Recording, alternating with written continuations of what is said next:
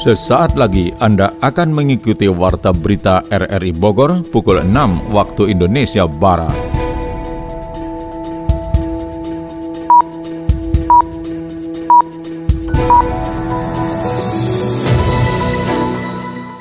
Selamat pagi, salam jumpa. Kami kembali hadir dalam Warta Berita Pagi ini, Rabu 4 Oktober 2023. Siaran ini juga dapat Anda dengarkan melalui audio streaming RRI Digital pada perangkat Android Anda, serta dapat Anda dengarkan kembali melalui podcast kami di Spotify, Anchor, Podtail, dan Google Podcast. Berikut kami sampaikan berita utama.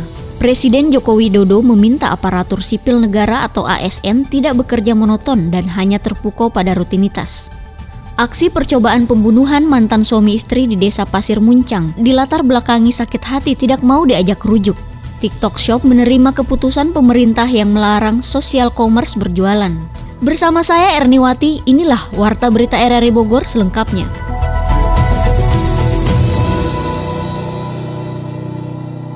Presiden Joko Widodo meminta aparatur sipil negara atau ASN mengubah karakternya, tidak bekerja secara monoton dan hanya terpukau pada rutinitas. ASN harus lebih inovatif dan adaptif terhadap perubahan yang terjadi. Saat memberi sambutan di pembukaan Rapat Kerja Nasional Korpri di Jakarta, Selasa pagi, Presiden Jokowi juga menekankan agar ASN tidak alergi terhadap teknologi dan digitalisasi. Dia pun meminta agar seluruh kementerian dan lembaga meningkatkan kolaborasi dan mengurangi ego sektoralnya karakter ASN harus berubah. Jangan monoton, jangan terpaku rutinitas. Harus inovatif, harus adaptif terhadap perubahan-perubahan yang ada. Regulasi baik itu undang-undang, permen, perda, nanti ada peraturan dinas, ada peraturan-peraturan dirjen itu kurangi. Karena sekarang ini butuh fleksibilitas yang tinggi, butuh kelincahan kita itu karena perubahannya berubah-ubah akan sangat cepat sekali. Dan juga ASN yang jangan alergi terhadap teknologi dan digitalisasi. Sangat penting. Tidak bisa kita cegah lagi. Mengejarnya harus lewat teknologi dan digitalisasi. Karakter itu yang menurut saya harus terus disampaikan kepada seluruh anggota Korpri. Kemudian kolaborasi, ini yang saya lihat, saya menghandle kementerian-kementerian masih ego sektoral ini jalan sendiri, ini jalan sendiri, ketemu Nadiman enggak jelas. Berusaha selama 9 tahun saya handle agar mereka satu tujuan. Ini mendukung ini, mendukung ini, mendukung, tujuannya satu. Sehingga yang namanya saya bolak balik sampaikan, Pak Sekjen, Pak Sesmen, Pak Sekda, tolong didesain yang namanya APBN, yang namanya APBD. Itu jangan banyak-banyak program anggaran jangan diecer-ecer ke dinas-dinas-dinas. Buat satu, dua, tiga program cukup, tapi goal. Sampaikan juga ke DPRD mengenai itu. Jangan semua diratain. Kalau ada kenaikan APBD 5 persen, semua dinas tambahnya 5 persen, 5 persen, 5 persen, 5 persen, 5 persen, 5 persen. Wah, yang terjadi seperti itu. Saya mengalami karena saya pernah jadi wali kota dua kali, pernah jadi gubernur, pernah jadi presiden dua kali. Enggak ada di Indonesia seperti itu. Dari bawah wali kota dua kali, gubernur, presiden dua kali, enggak. Jadi saya nyelami betul, ngerti betul situasi di lapangan seperti apa. Presiden Joko Widodo dalam Rakernas Korpri 2023 itu juga menyinggung perpindahan ASN ke Ibu Kota Nusantara, Kalimantan Timur. Menurutnya akan ada insentif untuk ASN yang akan pindah ke Ibu Kota Negara. Insentif itu berupa rumah dinas, rumah tapak, maupun apartemen. Selain itu akan ada tunjangan suami istri hingga tunjangan kemahalan. Aksi percobaan pembunuhan antara mantan suami istri di Desa Pasir Muncang, Kecamatan Caringin, Kabupaten Bogor dilatar belakangi sakit hati pelaku terhadap korban yang tidak mau diajak rujuk. Pelaku yang kini diamankan di ruang tahanan Polsek Caringin dijerat dengan pasal percobaan pembunuhan dengan ancaman maksimal 20 tahun penjara. Yofri Haryadi melaporkan. Aksi percobaan pembunuhan antara mantan suami istri di Desa Pasir Muncang, Kecamatan Caringin, Kabupaten Bogor akhirnya terungkap. Motif pelaku RA 27 tahun melakukan aksi itu pun diketahui oleh penyidik karena sakit hati dengan SJ 33 tahun yang menolak diajak rujuk oleh pelaku. Saat itu RJ mendatangi rumah SJ pada minggu dini hari dan bertemu dengan orang tua untuk dapat kembali ke keluarganya namun pihak orang tua SJ menolak RA. Dijelaskan Kasat Reskrim Polres Bogor AKP Muhammad Ilham, pelaku sakit hati hati dan kesal sehingga saat meninggalkan rumah korban kembali lagi dan masuk ke dalam rumah dan melakukan penganiayaan berat di perut dan lengan korban menggunakan pisau dapur. Kejadian pada Minggu 1 Oktober itu pun menjadi histeris di tengah keluarga mereka. Orang tua SJ berteriak meminta tolong hingga pelaku RA kabur meninggalkan SJ yang terluka. SJ.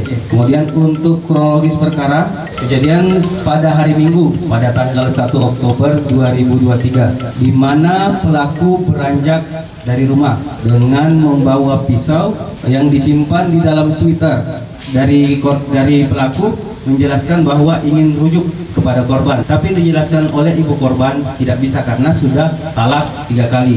Pelaku berbalik. Kemudian di tengah perjalanan pelaku kembali ke rumah korban. Masuk ke dalam rumah tanpa sepengetahuan dan melaksanakan aksinya. Menusuk korban ditemukan lima uh, tusukan, tiga di tangan dan dua di punggung. Korban saat ini dirawat di rumah sakit dengan luka di pinggang dan perutnya. Sementara pelaku akhirnya dibekuk unit reskrim Polsek Caringin pada sore harinya masih di Kecamatan Caringin, Kabupaten Bogor. Petugas melacak HP pelaku hingga akhirnya diamankan di ruang tahanan Polsek setempat. Saat ini pelaku dijerat dengan pasal percobaan pembunuhan dengan pasal berlapis dengan ancaman maksimal 20 tahun penjara. Polisi segera melakukan klarifikasi dugaan pencabulan yang dilakukan oknum dosen UIK Bogor terhadap mahasiswinya. Sementara korban diminta segera melaporkan hal tersebut ke aparat kepolisian agar membuat keterangan kasus tersebut. Laporan Sony Agung Saputra. Dugaan pencabulan mahasiswa di kampus UIK Bogor terus mendapat perhatian dari berbagai kalangan. Dugaan itu mencuat setelah adanya unggahan media sosial tentang adanya mahasiswi yang diduga telah mendapatkan pencabulan dari dosen yang terindikasi berinisial MDR. Wakil Ketua Bidang Perempuan Kota Bogor Zakia menegaskan kasus macam ini tetap menjadi perhatian banyak kalangan karena terjadi di dunia pendidikan tingkat tinggi yang seharusnya mempunyai jiwa dan mental lebih baik dibanding tingkat di bawahnya.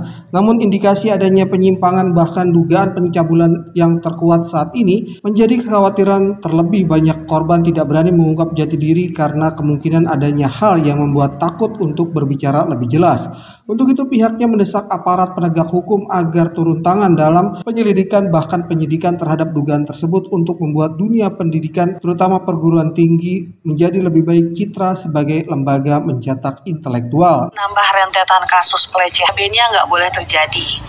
Dan jangan sampai tindakan ini berulang dan dinormalisasi sebagai hal yang biasa saja. Harus ada tindakan tegas dari kampus dan pihak berwenang. Karena ini akan memberi efek jerah bagi pelaku dan warning keras bagi dosen yang memiliki kecenderungan melakukan tindakan serupa. Seorang dosen pembimbing selain harus bisa menjadi teladan intelektual, harus juga bisa jadi teladan moral bagi mahasiswanya. Tindakan dosen yang tidak ditindak tegas akan berpotensi memicu normalisasi, baik itu bagi dosen yang lain atau dari mahasiswa itu sendiri. Kampus harus menjadi tempat yang aman bagi siapa pun, terutama bagi perempuan yang rentan dijadikan objek bagi sebagian orang yang nggak bertanggung jawab. Menanggapi hal tersebut, Kasat Reskrim Polresta Bogor Kota Komporis Kafadila mengumpulkan dari dugaan yang beredar di masyarakat melalui media sosial, polisi menaruh perhatian terhadap kasus pencabulan yang terjadi di dunia pendidikan. Untuk itu, polisi melakukan tindakan klarifikasi kepada pihak terkait untuk meminta penjelasan seputar terjadinya dugaan tersebut. Sedangkan untuk korban masih belum diketahui identitasnya bisa melaporkan hal tersebut ke aparat kepolisian karena akan menjamin kerahasiaan data diri dan informasi sebagai korban yang akan membuat terang kasus ini.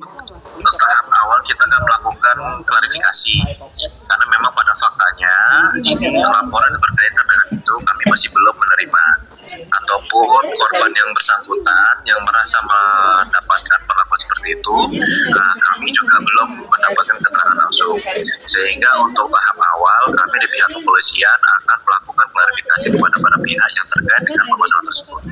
Ya otomatis uh, kami bahan cross check terlebih dahulu. Mungkin kita bisa berangkat dari di mana uh, korban atau uh, uh, identitas korban itu. Nah kita coba tanya dari sana. Kemudian korbannya siapa?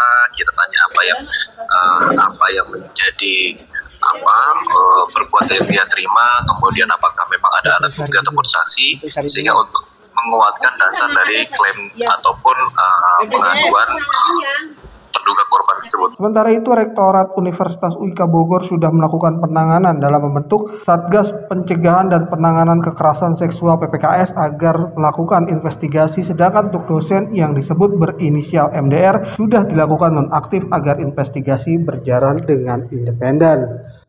Kemarau panjang mengakibatkan rentetan bencana alam di Bogor, Jawa Barat, salah satunya bencana kebakaran. Kepala Bidang Penanggulangan Kebakaran, Dinas Kebakaran Kabupaten Bogor, Setiadi mengungkapkan selama bulan September ini hampir setiap hari menerima laporan terjadinya kebakaran. Yang terbaru pada Senin sore lalu terjadi peristiwa kebakaran lahan Gunung Kaki Salak. Sebelum itu terjadi kebakaran Pasar Lewiliang yang mengakibatkan 1.200 lebih kios hangus terbakar. Sementara itu, Kepala Bidang Kedaruratan dan Logistik BPBD Kabupaten Bogor, M. Adam mengatakan, dalam kurun waktu antara 15 Agustus sampai 29 September 2023, pihaknya telah melakukan penanganan terhadap 16 peristiwa kebakaran. Untuk meminimalisir terjadinya kebakaran, sambung Adam dibutuhkan saling kolaborasi dan koordinasi antara pemerintah, masyarakat, dunia usaha, dunia pendidikan, serta media.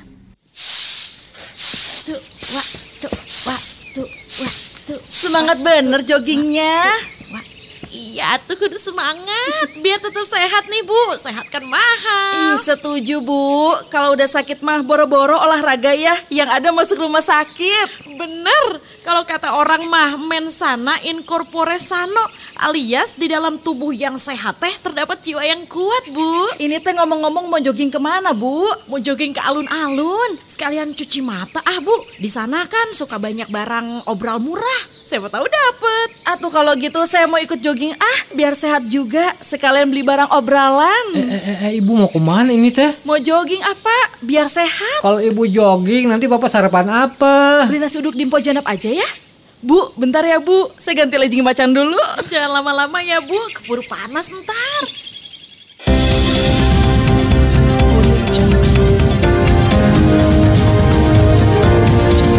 Anda tengah mendengarkan Warta Berita RRI Bogor.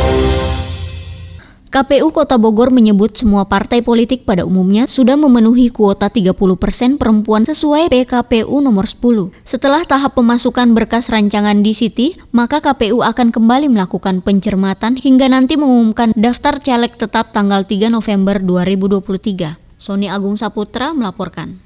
KPU melakukan pencermatan untuk anggota DPRD Kota Bogor pada pemilu 2024 sampai Selasa 3 Oktober 2023 pukul 23.59 waktu Indonesia bagian Barat. Komisioner Kota Bogor Dede Juhendi menjelaskan partai politik bisa melakukan perbaikan nama atau nomor urut serta lambang partai. Kemudian yang kedua, nama, nomor urut dan foto bacalek. Sedangkan selanjutnya bisa melakukan penggantian bacalek termasuk pindah dapil. Ya, eh, pada saat pencermatan DCT hari ini hari terakhir, partai politik bisa melakukan pertama eh, pencermatan terkait dengan eh, nama atau nomor urut lambang partai, kemudian yang kedua nama, nomor urut eh, dan foto dari eh, bacaleg, kemudian yang kedua bisa melakukan penggantian bacaleg yang ketiga kemudian bisa e, melakukan pindah dapil ya jadi perpindahan dapil masih bisa. Menurutnya pencermatan terkait adanya komposisi perempuan 30% dalam DCT terutama pada adanya pasal 8 ayat 2 PKPU nomor 10 tahun 2023 saat ini memang terdapat putusan MA tentang afirmasi perempuan 30% itu. Namun seluruh jajaran KPU masih menunggu instruksi dari KPU pusat sehingga saat ini masih menggunakan PKPU tersebut. Semua partai politik di Bogor pada umumnya sudah memenuhi kuota 30% namun jika ternyata dalam pencermatan tidak memenuhi kuota tersebut hingga hari terakhir maka dalam satu dapil hanya ada satu nama untuk nomor urut satu. Secara uh, umum ya partai politik sudah memenuhi persyaratan afirmasi 30% perempuan sesuai dengan PKB 10. Nah, kalau misalkan nanti partai politik tidak memenuhi syarat eh, eh, partai politik eh, apa perserta apa namanya afirmasi perempuan 30%, maka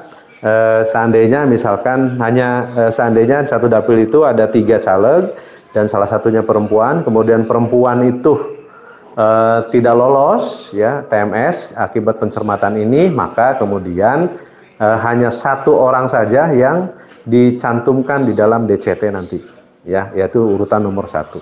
Setelah tahap pemasukan berkas rancangan DCT, maka KPU akan kembali melakukan pencermatan hingga nanti pengumuman daftar caleg tetap pada tanggal 3 November 2023. Kampung Ramah Lingkungan Bukit Sehati di Desa Pagelaran Kecamatan Ciomas, Kabupaten Bogor mendapat nominasi dalam Lomba Lingkungan Sehat Sekabupaten Bogor. Salah satu keunggulan Desa Pagekaran adalah masih eksisnya bank sampah serta kesadaran masyarakat dalam memilah sampah dari tingkat rumah tangga. Yofri Haryadi melaporkan.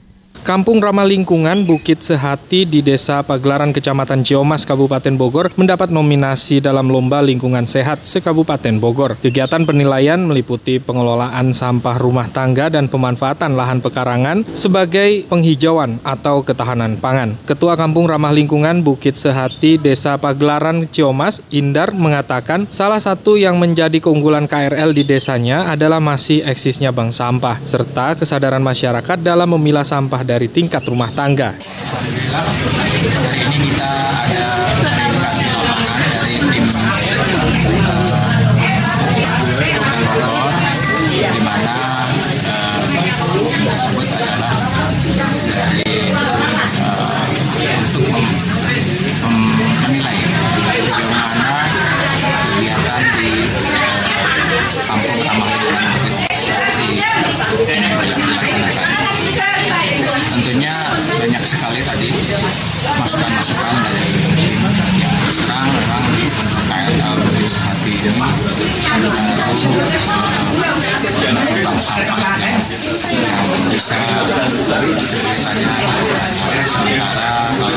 Desa Pagelaran masuk dalam kategori desa perkotaan dengan tingkat urban warga perumahan yang cukup tinggi. Kegiatan penilaian dilakukan oleh perwakilan dari Dinas Lingkungan Hidup Kabupaten Bogor. Pada kesempatan tersebut, Camat Jomas Khairuka Judianto mengapresiasi program ramah lingkungan warganya dan menjadi percontohan bagi desa lain di Kecamatan Jomas.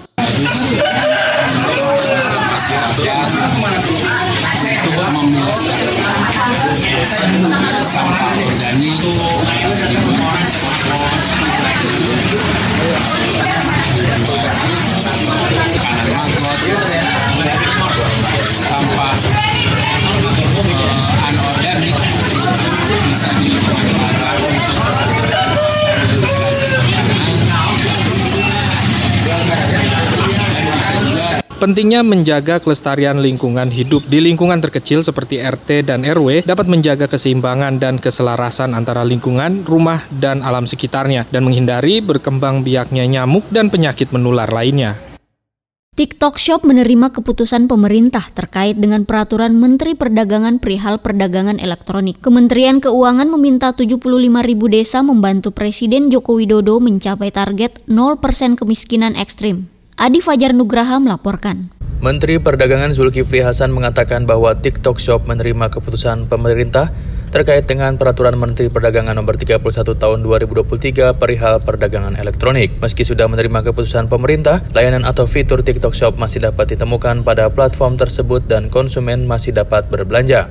Menanggapi hal tersebut, Mendak Zulhas menyampaikan bahwa TikTok tidak akan diberikan kelonggaran terkait tenggat waktu. Saat ini pihak TikTok sudah mendapat surat peringatan, namun jika masih tetap beroperasi, maka akan dikenakan sanksi. Mendak menjelaskan TikTok harus memilih ingin menjadi sosial commerce saja atau e-commerce. Permendak nomor 31 tahun 2023 itu mengatur sejumlah aspek seperti pemisahan antara sosial media dengan sosial commerce. Selain itu, terdapat penetapan harga minimum sebesar 100 dolar Amerika Serikat per unit untuk barang jadi asal luar negeri yang langsung dijual oleh pedagang ke Indonesia melalui platform e-commerce lintas negara. Disediakan juga positif list atau daftar barang asal luar negeri yang diperbolehkan cross border atau langsung masuk ke Indonesia melalui platform e-commerce. Menetapkan syarat khusus bagi pedagang luar negeri pada loka pasar dalam negeri, yaitu menyampaikan bukti legalitas usaha dari negara asal, pemenuhan standar atau SNI wajib, dan halal pencantuman label berbahasa Indonesia pada produk asal luar negeri dan asal pengiriman barang. Lebih lanjut, larangan loka pasar dan social commerce juga bertindak sebagai produsen serta larangan penguasaan data oleh penyelenggara perdagangan melalui sistem elektronik dan afiliasi.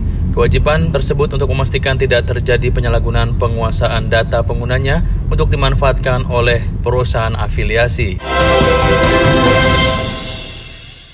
Direktur Jenderal Perimbangan Keuangan Kementerian Keuangan Luki Alfirman meminta 75 ribu desa membantu Presiden Jokowi untuk mencapai target 0% kemiskinan ekstrim. Luki menyebut Kemenku selalu memperhatikan tiga aspek dalam membuat kebijakan fiskal, yaitu alokasi, distribusi, dan stabilisasi. Yang menambahkan hadirnya Undang-Undang Nomor 1 Tahun 2022 tentang hubungan keuangan antara pemerintah pusat dan pemerintah daerah alias Undang-Undang HKPD menambah aspek harmonisasi. Ia menambahkan harmonisasi tersebut dalam upaya mewujudkan tekad Presiden Jokowi untuk menurunkan kemiskinan ekstrim ke angka 0%. Target itu diharapkan bisa tercapai pada tahun 2024 mendatang. Luki memahami memang ada pro dan kontra terkait Undang-Undang HKPD ini, namun menurutnya produk politik antara pemerintah dan DPR RI ini harus dijalankan demi mengharmonisasikan kerja pemerintah pusat dan daerah. Ia menyinggung soal masalah harmonisasi belakangan ini, termasuk dalam urusan menggarap proyek strategis nasional di era Presiden Jokowi. Luki menilai ketidakharmonisan antara pemerintah pusat dan Pemda bakal berdampak pada nasib proyek tersebut. Berita olahraga, atlet senam artistik Rifda Irfanatul Lutfi berhasil mengamankan tiket ke Olimpiade Paris 2024. Tunggal Putri Indonesia Georgia Mariska Tunjang dan Putri Kusuma Wardani serta Tunggal Putra Antoni Sinisuka Ginting lolos ke babak 16 besar bulu tangkis perorangan Asian Games 2022. Kriswanto melaporkan. Atlet senam artistik Rifda Irfana Lutfi berhasil mengamankan tiket ke Olimpiade Paris 2024. Rifda mengukir sejarah sebagai pesenam pertama tanah air yang akan tampil di Olimpiade. Rifda Irfana Lutfi memastikan satu tiket ke Olimpiade Paris 2024 usai tampil pada ajang World Artistic Gymnastic Championship 2023 di Antwerp, Belgia, Senin malam waktu setempat. Rifda mendapatkan tiket ke Olimpiade Paris 2024 melalui jalur realokasi negara tuan rumah. Prancis yang akan menjadi tuan rumah Olimpiade musim panas 2024 telah mendapatkan tiket lebih dulu melalui beregu putri. Berdasarkan regulasi, Pesenam yang lolos ke Olimpiade adalah mereka yang menghuni peringkat 14 besar dalam perhitungan keseluruhan. Peringkat 14 besar itu tidak termasuk 12 negara yang sudah memastikan pesenam mereka lolos di nomor beregu. Pada ajang World Artistic Gymnastics Championship 2023, Rifda sebenarnya menepati peringkat ke-52. Akan tetapi, setelah pesenam dari 12 negara tidak dihitung dan setiap negara hanya bisa mengirimkan satu wakil, maka peringkat Rifda naik ke posisi 15. Rifda akhirnya dinyatakan lolos ke Olimpiade Paris 2024 dengan mendapatkan alokasi tiket Perancis yang sudah mendapatkan jatah tiket sebagai tuan rumah. Rifda Irfana Lutfi mengukir sejarah sebagai pesenam pertama Indonesia yang akan tampil pada Olimpiade. Tidak hanya itu, Rifda juga menambah daftar atlet merah putih yang memastikan tiket ke Olimpiade Paris 2024. Sebelumnya sudah ada empat atlet Indonesia yang menggenggam tiket ke Paris tahun depan, yakni Arif Dwi Pangestu dari cabang olahraga panahan, Desak Madarita Kusuma dari panjat tebing, dan lifter senior Eko Yuli Irawan. Adapun Olimpiade 2024 bakal diselenggarakan di Paris, Prancis pada tanggal 26 Juli sampai dengan 11 Agustus 2024. Tunggal Putri Indonesia, Gregoria Mariska Tunjung berhasil mengalahkan Asmuta Kaliha dalam nomor bulu tangkis perorangan Asian Games 2022 Selasa siang waktu Indonesia Barat. Partai antara Gregoria Mariska Tunjung versus Asmuta Kaliha berlangsung di Binjang Gymnasium. Gregoria berhasil menang dua game langsung dengan skor 21-17 dan 21-16. Selain Tunjung, Putri Kusuma Wardani juga berhasil lolos ke babak 16 besar Asian Games 2022. Putri Kusuma Wardani sukses mengalahkan Liang Ka-wing dua game langsung dengan skor 21-11 dan 21-10. Sedangkan di nomor tunggal putra, Anthony Sinisuka Ginting juga berhasil mengalahkan Wang Suwei dalam babak 32 besar bulu tangkis perorangan Asian Games 2022. Ginting berhasil menyelesaikan pertandingan dalam dua game langsung dengan skor 21-16 dan 21-11. Laga selesai dalam tempo 49 menit. Sementara itu, tunggal putra lainnya, Jonathan Christie, harus mengakui keunggulan lawannya, Chou Tian Chen dari Taiwan, dengan dua game langsung, sekaligus mengubur mimpinya untuk melaju ke babak 16 besar.